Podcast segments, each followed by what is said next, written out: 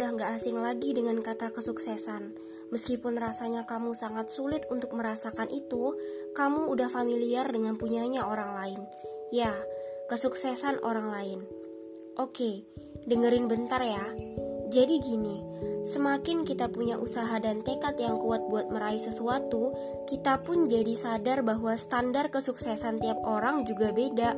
Orang yang biasa hidup susah mungkin akan merasa sukses kalau dia kaya.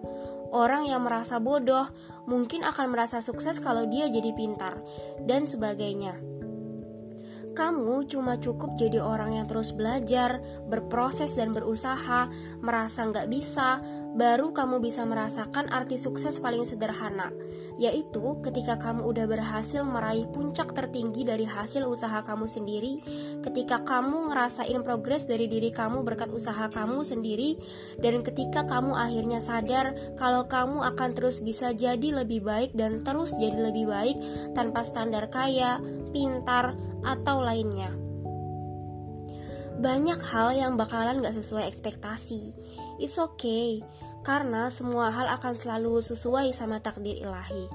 Jangan lupa bilang makasih sama orang-orang yang selalu membersamai dan diri sendiri.